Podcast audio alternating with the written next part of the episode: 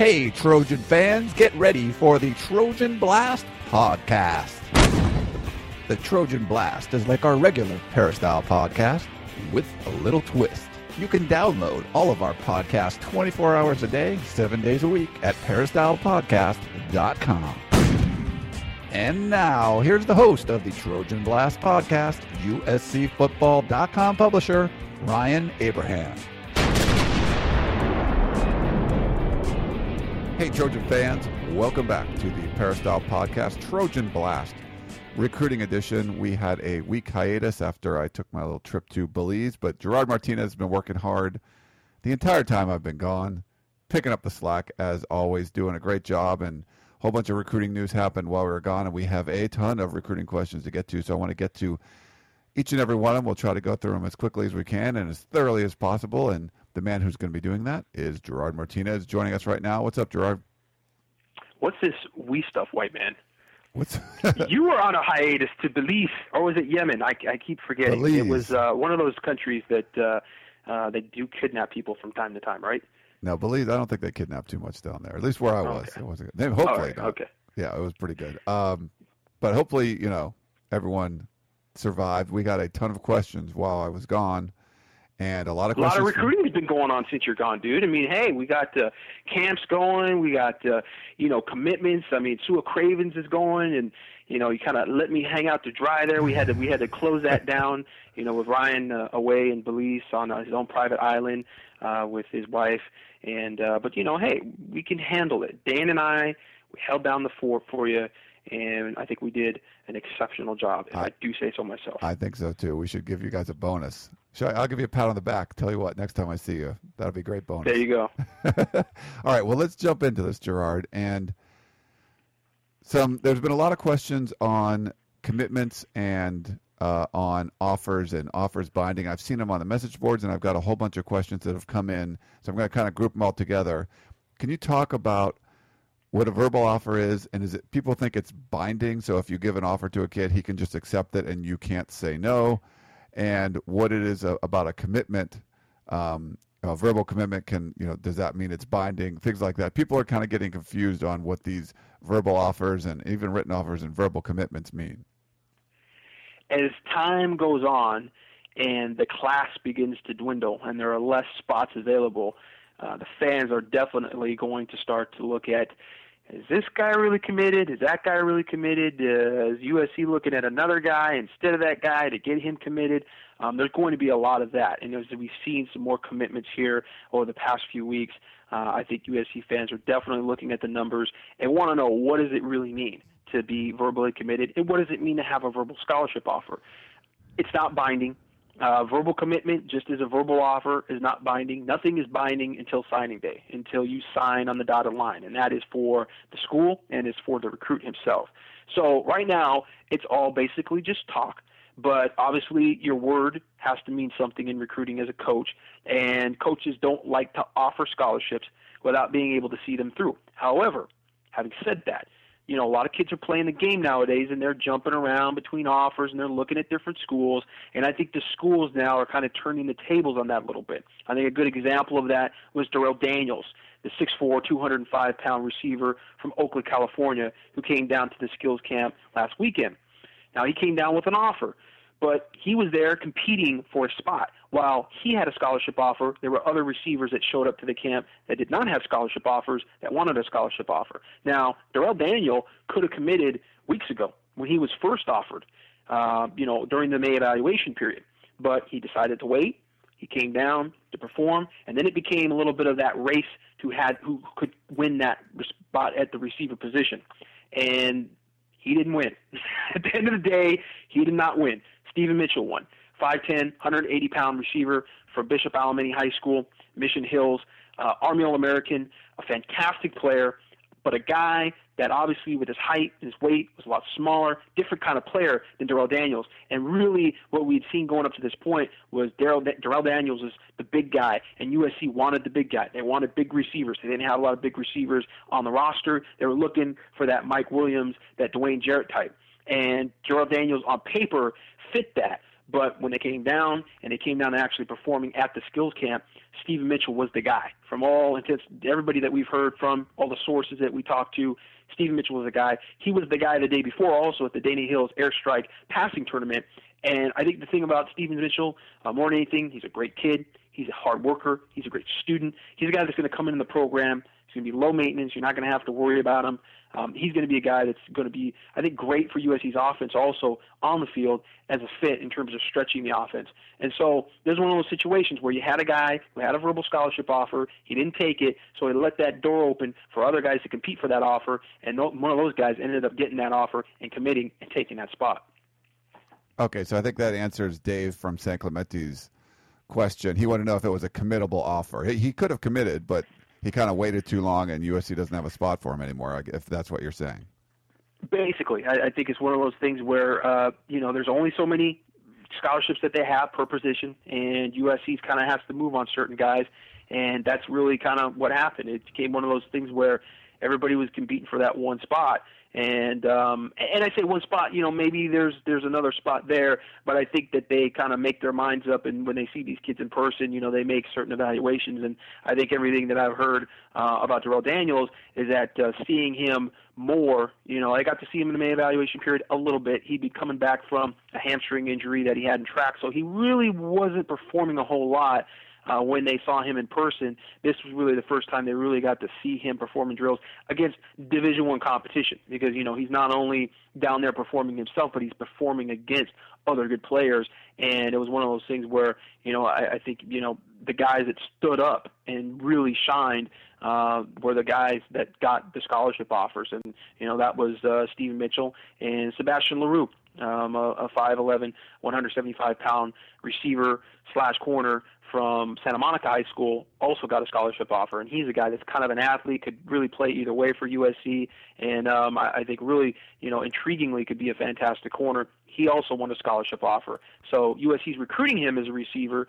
Um, kind of could play either way, uh, but that's another guy that again, you know, won that scholarship offer. But he has that verbal scholarship offer right now. That may be on a time limit. You know, there may be a time frame where USC they're going to offer him, but they need him to commit by a certain point, and then they move on to another guy um, to, that that will commit if Sebastian doesn't commit. So there's a lot of those kind of you know intangibles, and I know one of the other questions was you know can USC back off a guy that is a verbal commitment? Do they ever just kind of stop recruiting a verbal commitment? That's a complicated question as well. I mean, you saw a little bit of that happen with Jaydon Mickens, but there's usually a reason for that. Usually there's some initiation on the recruit's part um, in that kind of backpedaling by the school. Uh, in Jaydon Mickens' um, situation, it was a little bit of grades and it was a lack of communication, and there were some other things that kind of started to kind of unravel a little bit with his recruitment. You know, he was offered really early in the process uh, by a coach that really actually didn't recruit that section of uh, of Los Angeles. You know, Kenny Polamalu wasn't actually even on the staff when Jaydon Mickens got a scholarship offer from USC. So it's one of those things where maybe they didn't evaluate him quite enough, and he jumped on that scholarship offer maybe before they were ready to have him commit. And obviously with Jordan Payton last year, that was one of those things where Jordan Payton was visiting everybody and their brother and going to all these different schools and saying, you know, he's open and he didn't want to be locked into not taking official visits uh, in January. And USC saying, listen, we only have so many scholarship offers offers. Uh, we only have so much room. We can't have you going around and courting all these other schools while you're committed to us in January. And that was one of those things where they easily parted ways, and I think it worked out well for USC. So you know these situations are all different, all different contexts. But again, bottom line, verbal commitments and verbal offers, they are just that verbal. There's nothing binding about them. All right, you mentioned Bruce and Cupertino's first question about the coaches stop. I mean about verbal, but uh, he had some questions about verbals too. But he the follow ups were, do other coaches stop recruiting uh, after a verbal commitment? And if you're a coach that gets a verbal commitment, do you keep recruiting that player, kind of like a retention mode? And is there any animosity between coaches? I know we saw some of that uh, when Urban Meyer went to the big to the Big Ten. He kind of uh, stole some commits there, and a lot of the coaches there didn't really like. They thought it was dirty pool. But uh, do you see that happen a lot in uh, college football recruiting? Yes, yes, yes, and yes. Um, it's uh, it, it's definitely something that um, there begins to be a little bit of uh, you know, uh, animosity that does grow between coaching staffs when it happens. And they say, you know, in the Big Ten, there's a gentleman's agreement that when a kid is verbally committed to a school, other schools do not recruit him.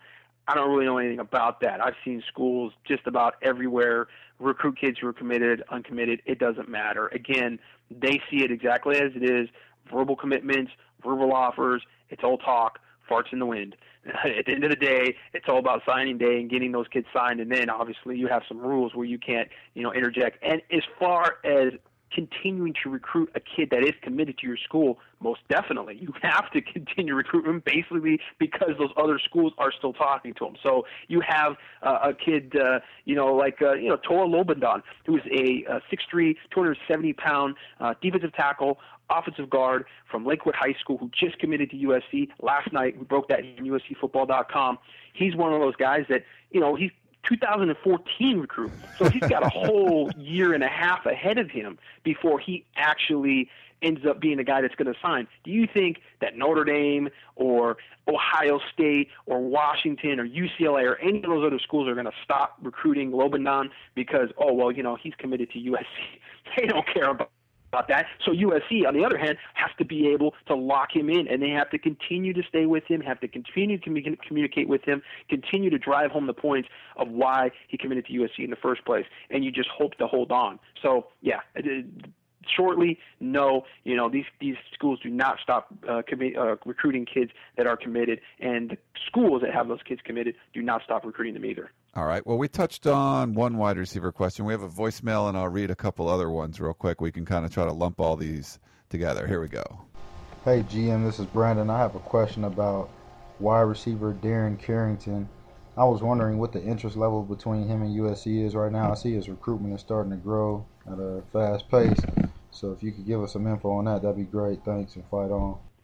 And uh, just to follow up with that, Gerard, there's there's been a few questions about will USC get a third wide receiver, Amir and Sherman Oaks, Rundy, JD, and DC. They all wanted to know about um, taking a third wide receiver uh, in this recruiting class. Good question, and it's a little hard to tell at this point. It's kind of a trick question right now. We kind of have to see how it goes uh, because there's some guys that could come in as a third receiver that could end up playing defensive back. So we kind of have to get a feel for that. I think with Darren Carrington, uh, I get the vibe that um, he's really starting to rise in the eyes of a lot of schools, not only USC, but he just got an offer from Michigan. Um, he did, I think, camp a little bit at USC. I, I, yeah, yes, he did for sure. I did talk to uh, one of his coaches, and they they said he was down there Sunday, and um, I, I sounded like he played pretty well. Haven't gotten a full review on him yet, but he's a guy that's there as a potential guy. He would be more of a straight receiver, though. I don't think he's a guy that's really one of those athletes that plays maybe receiver, maybe defensive back. I think he definitely is receiver. So if they take a guy like Darren Carrington, and answers the question, yes, they're going to take three receivers. They take a guy like Sebastian Larue, that leaves the door open a little more because he's a guy that also played a lot of defensive back at uh, this this skills camp this past weekend. So um, some of those guys you know, kind of just depends. Demar Stringfellow would be a guy, maybe possibly uh, would be, you know, a guy that if he took the scholarship offer, um, he does have a scholarship offer on the board right now, and went with it, he'd be a receiver for sure. I don't think he'd be a defensive back. But there are some other guys out there, maybe Jermaine Kelly. He plays a lot of receiver in high school. Most of his highlight tape that you watch is uh, is um, is him playing receiver from San Pedro. Now he's over at Salesian High School, and we went to actually go see him uh, this past spring. And he's a guy that's going to be playing more both ways. He came to USC, played a lot of defensive back, a lot of cornerback, and that's a position where he would probably come into USC. So although a lot of people look at him as receiver, he's listed as receiver. He's not really a third receiver. He'd be a guy that actually be a cornerback. So like I said, kind of a trick question at this point. We kind of have to see who the commitment is before I think we really know if it's a third receiver or it's a guy that could end up being a quarterback. All right. Uh, and then one other thing on the receivers, JJB wanted to know. He said he couldn't find any stats on Steven Mitchell for the 2011-2012 season. He looked all over the internet. Was he out with an injury or something? Or something? Can you give us some stats on uh, Steven Mitchell? Uh, you know, Steven Mitchell. I don't have any stats on him. I don't have his statistics right in front of me. Um, I, I know what I've seen from him from a, a an analysis standpoint and an evaluation standpoint. Uh, the one thing that I think a lot of people were a little nervous about, uh, the word was he was running around a four seven, four six eight. I think was his time uh, at the skills camp, and that's an electronic time, and that's on turf, so that's not you know some hand time that somebody took. I think two important things to point out. First, he was kind of dinged up going into that camp. He played the whole day, and when I say the whole day, I mean eight o'clock in the morning till five o'clock at night at the Dana Hills Airstrike Passing Tournament, and his team won it.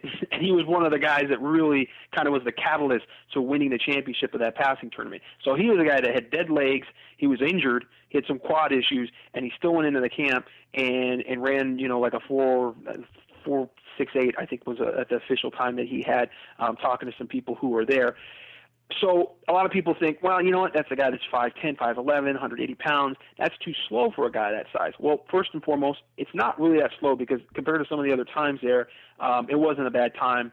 But more importantly, like I said, tired, injured. I've seen him in person. He's quick. He's dynamic. He is fast. And like I was saying before, he is a guy that fits USC's offense. I think much better than maybe some of these big receivers uh, that USC was enamored with early. He's a guy that can stretch the field. He's a guy that can take those little bubble screens that you see Robert Woods and Marquise Lee take and really make something of them. Makes the first guy miss every play. He's strong. He's a very powerful kid for a guy his size. So he can actually break some tackles. And when he's not breaking tackles, he will make those guys miss. So he's going to get some yards, maybe where yards aren't there to get. So I think, you know, with him, he is fast. Don't worry about the times. Don't worry about all that. I think he's a guy that can do a lot of different things as a receiver. He's not only a guy that can play in the slot, but he can play outside. He can play a little bit of running back. You watch his junior highlight tape. There's a lot of him playing running back. He makes some dynamic plays there. So he's a guy that can get the ball out of the backfield, and he's not going to be completely clueless as to what to do with it. He can process information. He's a smart kid. He's a hard worker, and as I said, he's a, he's a great character type player that complements your whole team. You bring him in there, you know, with all these other receivers USC has. I think next to a guy like Massington, who's really more just a straight athlete at this point, a guy that's you know six three, two hundred pounds. He's running in a ten five range. I mean, he's just a, a guy that's just unmolded. You know, you have to really kind of bring him in a little bit and, and kind of teach him nuance. I think with Steve Mitchell, you really don't have to do that. That's a guy that complements uh, Massington really well, much better in my opinion than Darrell Daniels. So I think you know one of those guys that's just a great get for USC, just on and off the field. Um, he's not going to be a guy that's going to be crying because he's not playing. You know the first game of his freshman year. Um, he's a guy that's just going to work hard, keep his head down, and and just do what everything you know is asked of him to do by the coaching staff. All right. Uh, let's move on. A couple of Sua Cravens' questions he committed since our last podcast. JD in DC, JD from DC, what former USC player does uh, Sua. Cravens resemble on the field? And Ron wanted to know, um, with Sua. Cravens getting so much praise, is this potential star the second coming of Ronnie Lott? That's tough. I don't know if there's a direct comparison for Sua Cravens. I mean, sometimes you get that with the player and it, it just jumps out at you. Um, I haven't really gotten that yet. I know somebody had uh, mentioned Dennis Smith as a guy, and, and that was kind of an intriguing one, and Mark Carrier, kind of going back, you know, in the analogs of USC. Um, and and those are interesting, but, you know, as, as far as like latest guys, those big safeties that have played at USC. I don't know if anybody jumps out just directly. I, I think maybe you could look at him as a guy that kind of has a little bit of that, um, you know, Kevin Ellison to him in terms of awareness and being a guy that you know really can play all over the field and is comfortable. You know, in high school we saw Kevin Ellison. He was a great running back and he played some outside linebacker. He played safety and he came to USC and he played safety and he was really great because he had that awareness and he was smart. He was cerebral and he processed. He understood the playbook and knew where to be when, and I think that's a lot of what makes Sua Cravens really good. But I think Sua, you know, athletically has a little bit of a step ahead of a guy like uh, Kevin Ellison. I think he's a little more advanced just in terms of you know his ability just to run and jump and and strength wise, and really his potential physically because he's only 16 years old. He turned 17 in July, so he's a guy that's going to grow more. I think he could be 215 pretty easy um, once he's you know sophomore year in high school. He could end up you know graduating being about 220, 6'2", 220 uh, safety, uh, or maybe moving up and being a, a will linebacker. Just depends you know physically how he develops. But that kind of reminds me a little bit of Kevin Ellison. But then you know you look at some other guys like uh, you know maybe a little more athletic, so he has some you know Taylor Mays type aspects to him. Um, you know it's, it's I think it's a culmination of a few different players uh, with with Sua Cravens and not anybody that's you know specific and and oh he's exactly like this guy that played at USC five years ago. Okay. Uh, a couple Max Redfield questions. Uh, he's the kid out of Mission Viejo, safety. Who's in who is in the running for Max Redfield? Will he be part of a package deal with some other top recruits in California? That's from Andrew. And then Anthony says, why don't you recruit Max Redfield as an athlete so he could play receiver or safety? He'd be one of those combo guys like you had mentioned before. Good question, and and that's kind of been a little bit of the shift we've seen with USC. Now, Max Redfield tells me just last weekend that he really prefers free safety, and I think that's where USC is still really recruiting him because that's where the spot is wide open for him because you're going to have three safeties leave after this year on the roster. But he does play some receiver, and he is very good at receiver. And uh, Kennedy Polamalu, the USC's offensive coordinator, was actually down there was the last day or close to the last day of the May evaluation period and pretty much spent a day down there with him. And evidently, talking to Max Redfield, that conversation really went from defense, defense, defense to, wow, man, you're a really good offensive player as well. We got to start looking and seeing if you could play a little offense for us. So it's going to be one of those things where, you know, I think he's going to come in, he's going to camp, they're going to try to get him into Rising Stars. That will be huge for USC. To me, that almost could be a deal breaker. I think if they're able to get Max Redfield in there with Sua Cravens, have both those guys line up with each other, play with each other, get a feel for each other. You know, Max has already stated uh, on several occasions and hasn't backed down on it lately that playing with Sua Cravens is a positive for USC, that he likes the, the thought of being able to play next to another great player like himself. It's only going to make him player, uh, make him better as a player. It's only going to make the defense that he plays on better. And Max Redfield wants to win. Max Redfield's a competitor. He's a he's a nasty, I don't want to lose type dude. I mean, he's aggressive. He has everything that you want in a core in a, in a safety. I mean, he really disposition wise, I just haven't seen anybody better at that free safety position nationally or locally. Um, but again, I mean, he's a guy that really can do some great things on the offensive side of the ball too. So I don't think USC's closed the door on that. I think they've left it open to some extent, and it's probably a smart thing to do. But Max still kind of kind of fancies himself as a safety, a free safety, and you know when you watch him play, his aggressiveness, his physical attitude, I, I can see why he likes that position the most. Um, I guess kind of a follow up, Matthew, and, and we're talking about numbers. He wants to know if USC could land Hargreaves, Johnson, and Willis. Would they take all three, and would that leave Hawkins out?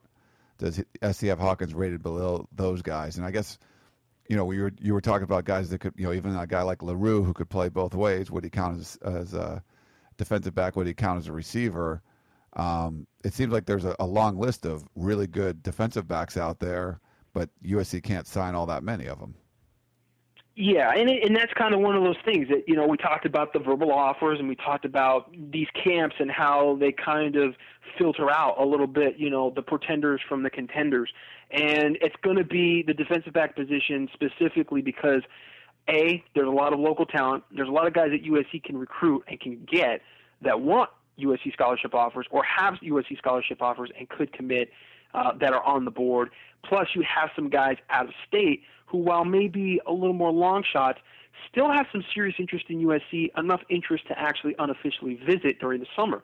So you have a guy like Vernon Hargreaves, who's supposed to be here for Rising Stars. You have a guy like uh, Mackensie Alexander, who's supposed to be here for Rising Stars. Now, I think Alexander's much more of a long shot than Hargreaves is, but still, you have some guys to maybe choose from. Artie Burns wants to come out for an official visit. Um, you have a list of guys, and you only have five positions, and we've already stated it time and time again probably going to be five defensive backs that USC takes. Is it going to be three safeties and two corners, or is it going to be three corners and two safeties? I tend to lean towards three corners and two safeties. I think you know a guy like Priest Willis is definitely going to be looked at as a corner. I think maybe another local corner on top of Chris Hawkins, who's already committed, and then you're going to have Sua Cravens and Max Redfield. I think that really is the wish list right now. That's the board, but that's not maybe the way it's going to actually play out. You have Tahaan Goodman there, who's a very good player that could end up maybe he commits before Max Redfield commits. Uh, you have uh, you know Priest Willis, who's waiting and really talking like he's going to be a signing day type announcement. Can USC wait till signing day?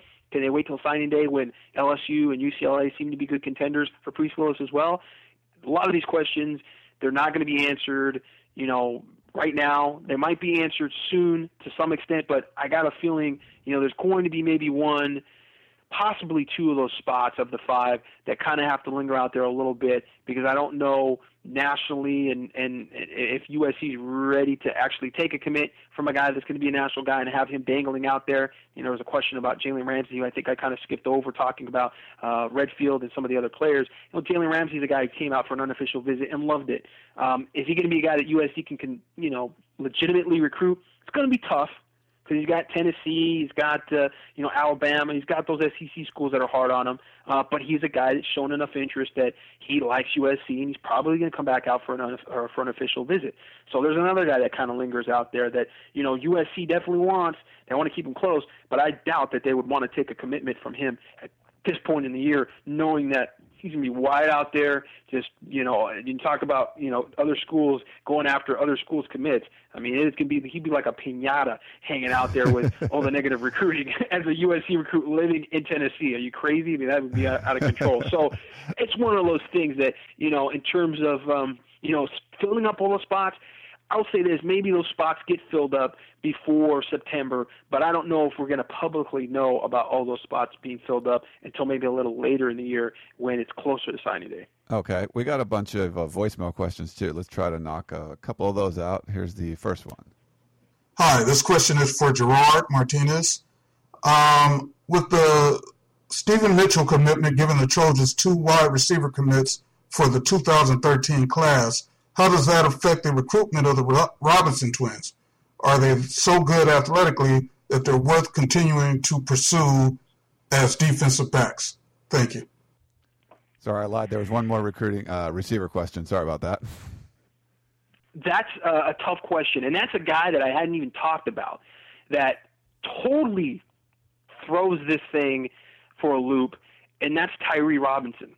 Tyree and Tyrell Robinson uh, both twin brothers who are from Lincoln High School in San Diego, came up to USC in camps uh, Sunday. And Tyree is actually plays a little bit of quarterback at Lincoln High School, but he's also a receiver and he's also a safety. Tyrell is a linebacker, pretty much straight linebacker. They're a package deal. Uh, while there's not really many package deals out there, Redfield's not a package deal. Goodman's, you know, might talk about being a package deal, but he's not going to be. USC doesn't do package deals, except maybe in this case because you actually have two twin brothers, which so it's a little more understandable. And they really killed it. Everybody I talked to, and I talked to a lot of people who were at the skills camp. Actually, got a lot of phone calls about the skills camp, and to a person, even people that really didn't know who the twins were, other than those twin boys from San Diego, they killed it. They were really good. Those guys were the best looking guys there by far. And so you have Tyree there who dangles in there as a as a as a receiver slash quarterback slash maybe defensive back. USC's basically recruiting him as a receiver right now. That's the last we heard from him. Um, and then with Tyrell, he's going to be a linebacker. Both are that good. It's hard to really, you know, is USC going to take three receivers? Again, trick question because, you know, does Tyrell actually end up playing receiver? 6'4", 180 pounds, a guy that's just completely raw, but completely just off the hook in terms of his athleticism. And then you got Tyrell, who really, from what I've heard, a lot of people told me might be the best outside linebacker in the state, not if the region. I mean, he's a guy that athletically just is incredible. The thing that has kept their recruitment kind of a lull to some extent until at least this point for USC fans is that a lot of the talk earlier was they were going to go play basketball. Well, that may be true, but football seems to be their first sport now. And it seems now that they're coming into their senior year that football is really going to be the sport uh, that they focus on a little more, just because uh, in terms of their upside, that seems to be where they might have a better career.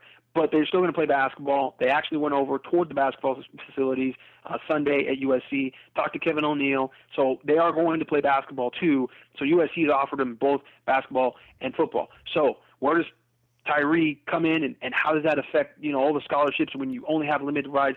Is he that good enough? Is he good enough to actually go in and get that receiver spot? Maybe. Um, it depends on timing again. You know, if USC fills up to a certain extent and they get their five DBs, then you know it may be one of those things where they go, ah, we really can't take another receiver, and we're going to have to give up on these guys. You know, because we really just don't have the rides. Um, but definitely, it's a question that's I think being bounced around in the war room at USC this week. I, I think they have to be coming away, at least from the people that I talked to, and, and you know a lot of high school coaches that were there and everything. People that are just not just blowing smoke. It seems that they were that good, and I've heard it before from other people who've just seen them play. We actually saw them play. Brian Bonifay, and I think I mentioned this before on the recruiting podcast went down and we saw them play as, as freshmen in high school playing against Dylan Baxter. And we got one of Dylan Baxter's games and they were playing and they stood out then. They were guys that were like, whoa, as underclassmen for the last couple of years, it was like, yeah, those those Robinson twins. Got to keep an eye on those guys. Those guys were good as freshmen playing against varsity guys. So they've been there for a while, but it's always been, you know, there's been some question about grades. That's also been an issue, but mostly it's all been about basketball, and they're going to play basketball. They're going to play basketball, but now it seems like they might play football. It becomes a whole different story. But the basketball thing does still complicate matters because it's a different style of recruitment. You know, these guys are kind of AAU type guys. Um, they actually play for an AAU team in Oakland, which don't ask me how you're living in San Diego and you're playing for an AA team out of Oakland, but they are, and that kind of goes to show you it's a different animal, the basketball side of things and the recruitment side of things with basketball. So USC has to take that into account as well. Okay, uh, Gerard, we're probably gonna have to go to a little bit of rapid fire mode if that's okay. Let's do it. It's okay with me. All right. Uh, if it's okay with you. We still got some. Here's a voicemail question. Another one for you. Hi, this is um Alfred down here in Los Angeles and uh, I'm calling to see uh, which three USC recruits for the football team in 2013 does USC need to get in uh, before the spring, before National Signing Day, as early enrollment recruits. I know Max Browne is one of them, but who are the other two that USC uh, they need to get as an early enrollee for this coming up um, signing day. And um, that's all I need to know about the recruiting process as of right now. Thanks. Well, if that's all you need to know, then you shall know. Uh, the USC actually has quite a few guys that could be early enrollees. They're only going to be able to take three guys that count towards that 2012 class, uh, but they have uh, quite a few guys that are capable of graduating and may be able to be ready for spring ball. Max Browne, as you mentioned, is one, the five-star quarterback uh, out of Sammamish, Washington, um, and, and then you have uh, also Justin Davis, uh, the running back that's committed out of Stockton. He's on track to be an early enrollee. Kylie Fitts is trying to get on track to be an early enrollee. Uh, the 6'4", 260-pound defensive end from Redlands East Valley High School. Chris Hawkins is going to be an early enrollee. Uh, defensive back, cornerback from Rancho Cucamonga, you know, about 5'10", 5'11", 160, 70 pounds. Um, and then you also have the possibility of Sua Cravens being an early enrollee. He's on track to be an early enrollee, uh, the five-star safety that just committed to USC a few weeks ago, 6'1", 210 pounds. Uh, they've got quite a few guys that they can take as early enrollees. That's not going to be an issue this year. Okay, so there's a lot of different options there. All right. Yeah, they'll they'll have some redundancy there, so they're they're not they're not hurting for getting three guys this year like they were last year. And is Kenny Bigelow one of those possibilities? No, not that I know of. Not at this point. I haven't heard anything about Kenny Bigelow actually being an early enrollee. Okay. Uh, you mentioned Kylie Fitts. We do have a question from Andrew. Not much publicized about Kylie Fitts. Uh, how good is he? He's very good. Uh, you know, he's he's pretty quiet kid and, and not a guy that's going to be around at a lot of different camps and doing a lot of different stuff uh, like that. He was at the lineman camp this past weekend uh, and was pretty good. Um, you know, I, I think the big thing with Kylie is how does he develop physically? You know, is he a guy that ends up being a three technique? He's about six three, uh, 265 pounds he could very easily end up being 275, 280 by the time he actually graduates. So the question is, is he a defensive tackle or a strong side defensive end? Um, but he's a very good player, and he's a guy that has tenacity. He's a good kid, obviously a good student. I think another one of those guys that fits well in the class and where USC is going as a program. All right. Uh, good job with the uh, rapid fire, by the way. Andrew wants to know with Jesse Scroggins transferring, will the Trojans try to pick up another quarterback in this class?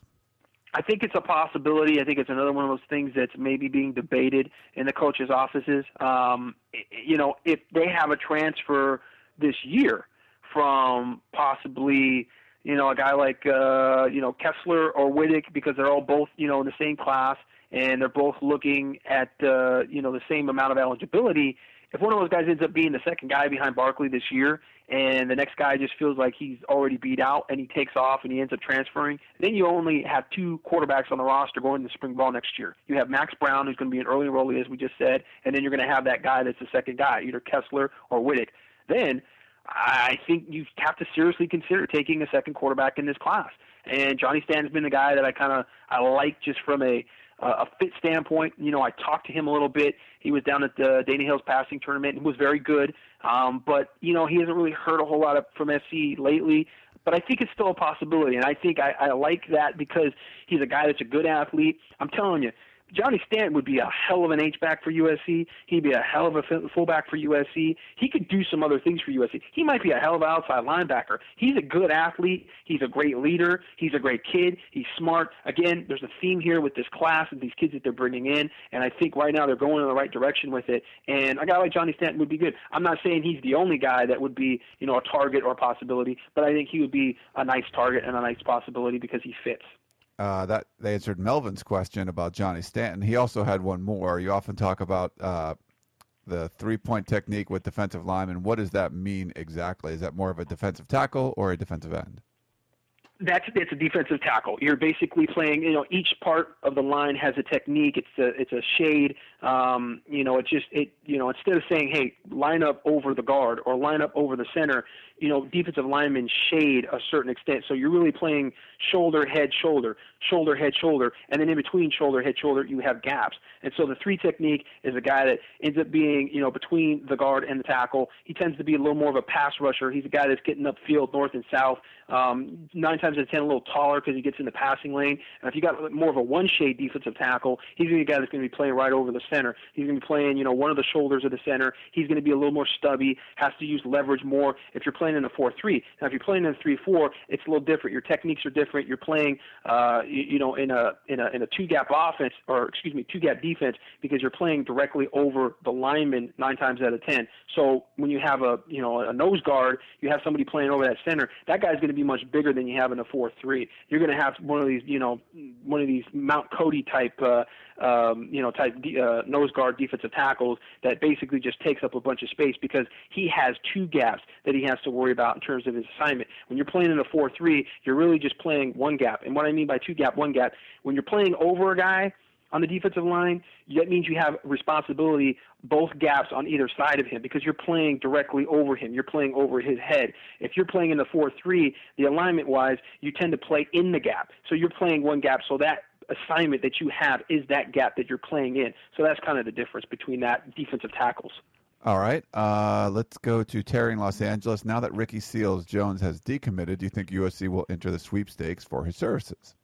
I think they will. I think they'll try. I think they'll try to get him for Rising Stars.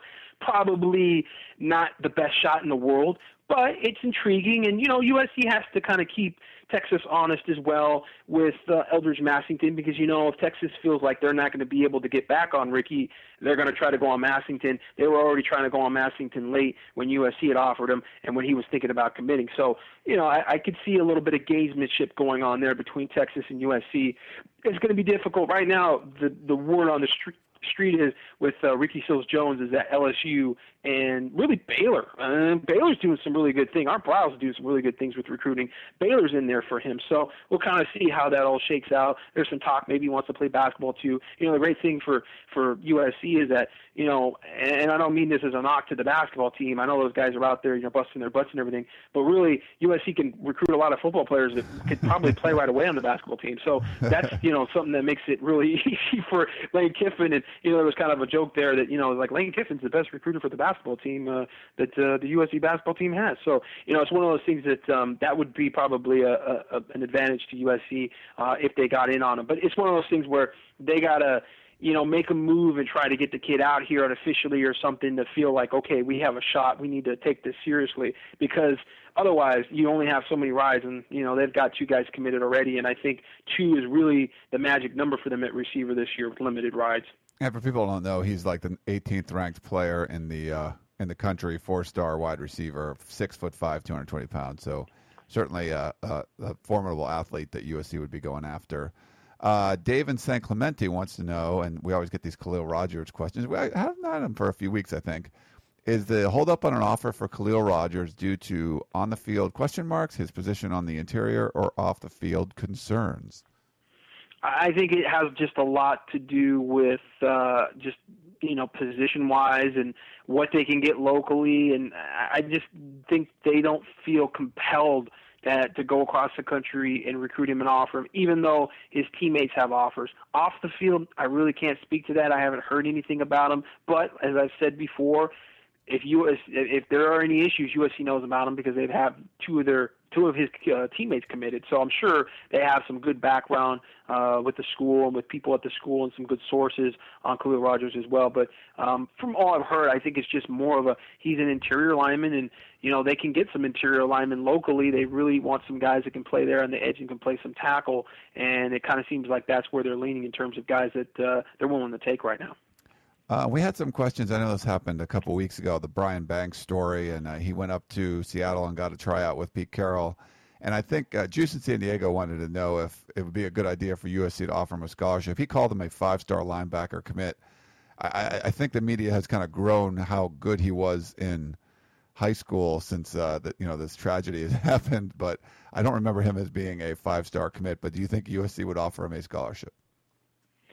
That's a tough question. I mean, he's obviously a lot older. Um, he's mature, and, and I don't think there would be any question marks with him off the field. And we've seen guys, you know, that have been, you know, minor league baseball players that haven't played any college football come back at 26 years old, 27 years old, and play. Um, so it's not necessarily an issue of eligibility. I think it would just be one of those things where I don't know if USC would feel comfortable just in terms of you know him being away from the game that long.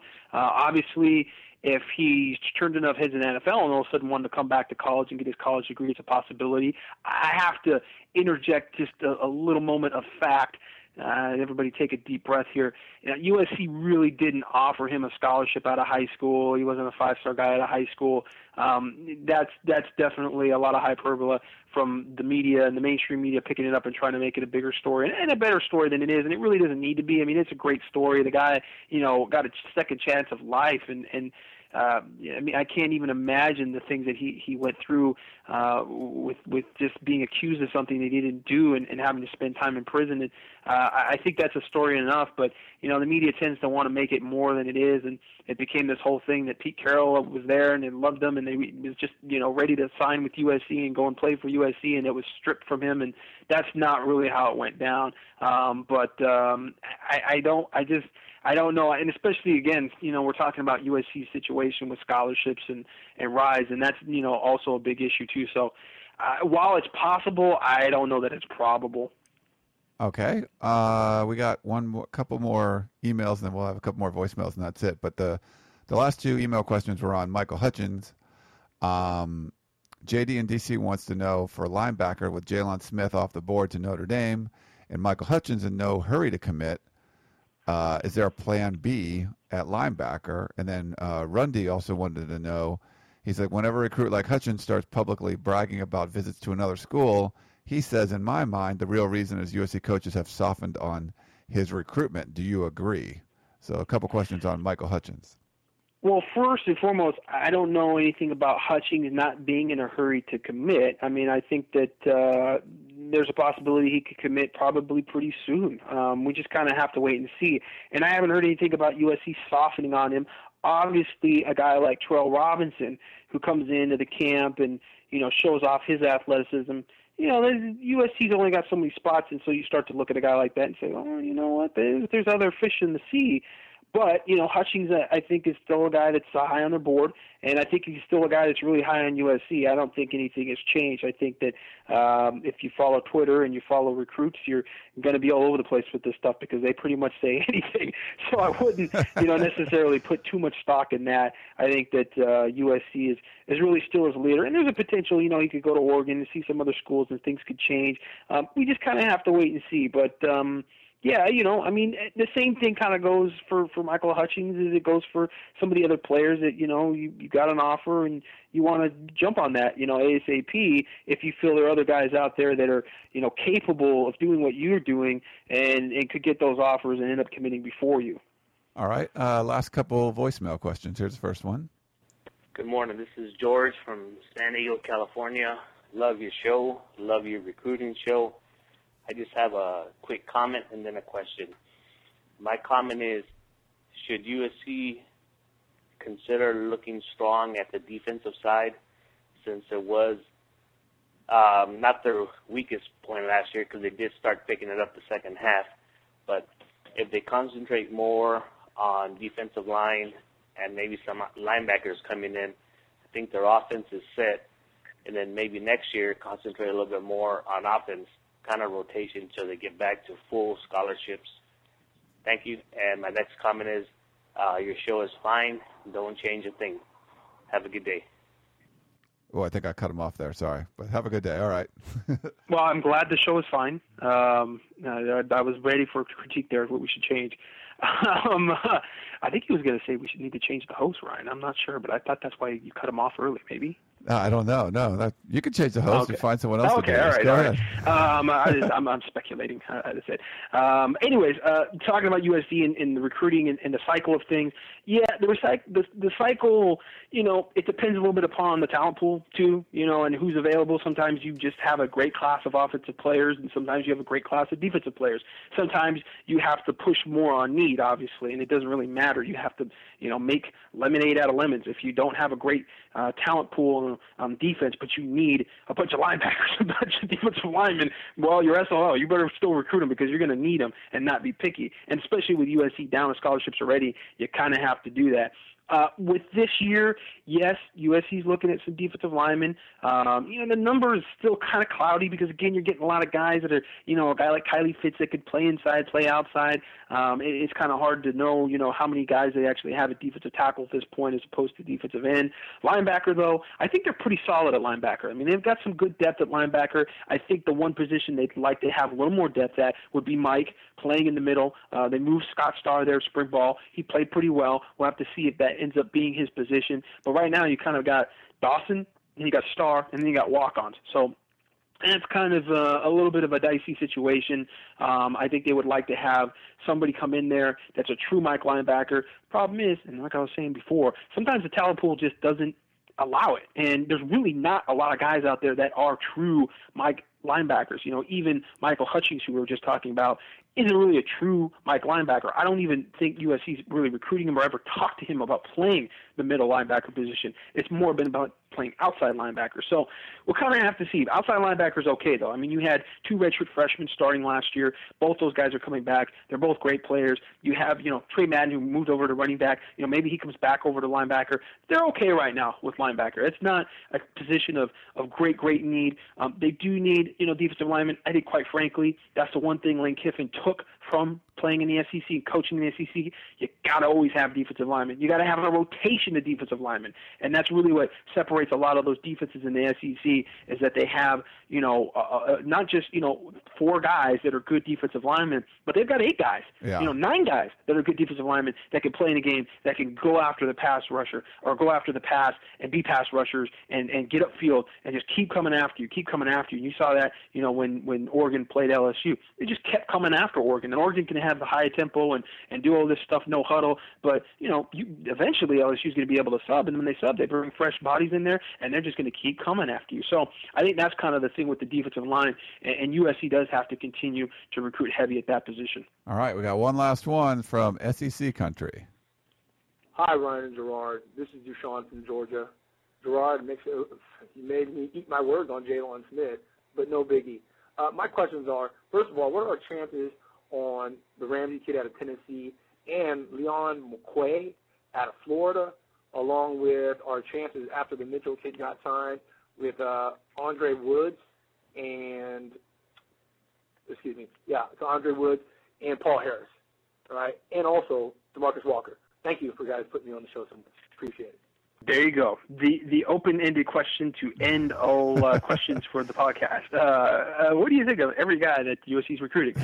Um, well, we talked a little bit about Ramsey, so you know we don't need to talk about him anymore. Um, I think with uh, the, some of the guys that he mentioned, you're looking at a lot of guys in the southeast, and that's always makes it you know a little difficult to recruit those guys. And I think you know you're talking about some some moderate long shots. It depends on who they're able to get in for some you know unofficial visits and maybe some official visits. Uh, you know, basically they only have so many rides, and these rides are going fast. You know, I think what they got nine scholarship offers that that are open right now, and that could end up you know by the end of the summer it could be end up more like seven, six. So you know, it's going to be pretty tough to wait on some of these kids, and, and that list is really a bunch of guys that uh, are guys that they're going to have to wait for towards the end of the year. You know, Demarcus Walker. Demarcus Walker is, you know, saying that he's going to come and un- or officially visit USC during the year. That may or may not happen. He looks like, you know, he's more of a Florida guy. Um, you know, DeAndre Woods, I'm not really familiar with. I know Jay Wood um, out of Georgia as a defensive lineman is a guy that was looking at USC, but he's probably a long shot too. I don't even know how hard USC is really on him at this point. Um, you know, there's a few guys there that really I think it's more about you know, who do you have time to wait on, and do you feel confident enough with waiting on a guy that has all that pressure and influence 2,000 miles away? And I think that really is what it comes down to. And I think, you know, Lane Kiffin just for the past couple of years, there's been some guys that have been there late in the process and have slipped away, and and some of those guys have been local. And you talk about Kyle Murphy or Andrus Peat; those guys were local guys that they thought they had, you know, towards the end. At least one of those guys they thought they had towards the end, and they slipped away. So you know, you can't you can't really do that with these scholarships and and trying to hit that 75 right on the dot. I don't think you can really wait until the end of the day with a lot of those guys. And uh, just one more thing from the state of Georgia, we got to see Ryan Dillard the last couple of uh, USC summer workout practices, and he looked really good actually uh, on Tuesday morning. He picked off a pass from Max Wittek and he batted a ball away from Matt Barkley and uh, goal line stuff. So I know that his name came up before. Uh, he's had offers from I think Illinois. Uh, Air Force. He was committed to Air Force at one time. I think Indiana. So he had scholarship offers out there, and came decided to walk on at USC, and he's been doing a great job so far. We've seen him out there, so you can actually see clips of at least one of those interceptions on our uh, Jawanza Starling video. We put one in there, and we'll also have a highlight video from Tuesday morning workout going up on USCFootball.com, so you can check him out there. So just as an SEC kid, Gerard, he wasn't he doesn't have a scholarship, but he's looked good so far. Yeah, exactly. I mean, talk about a win-win for SC. I mean, if you can get a guy that can actually contribute to the team, and he doesn't have to be an all-star, he doesn't have to be a guy that starts for you, just a guy that can contribute on special teams early in his year as a walk-on. I mean, that's just a a plus for USC with limited scholarships. I mean, if you can get a couple of those guys on top of your 75, uh, you, you're going to have a, a team that you know.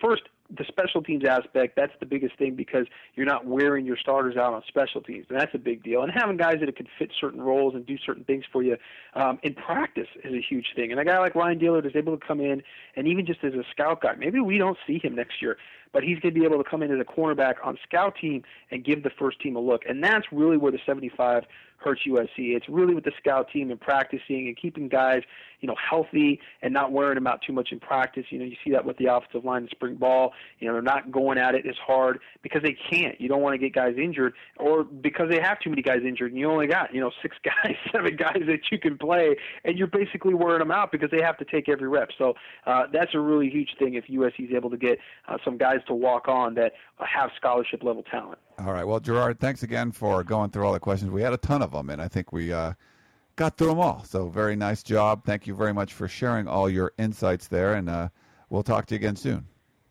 All right. Thank you for having me. All right, everyone else, thank you very much for tuning in to the Peristyle Podcast Trojan Blast. Recruiting Edition will be back on Monday with our regular Peristyle podcast, and I'm sure we'll be back next week sometime with the Trojan Blast. Keep sending in those questions, podcast at uscfootball.com. Try to keep them specific as you can with a player or two, and we'll talk to you all next week.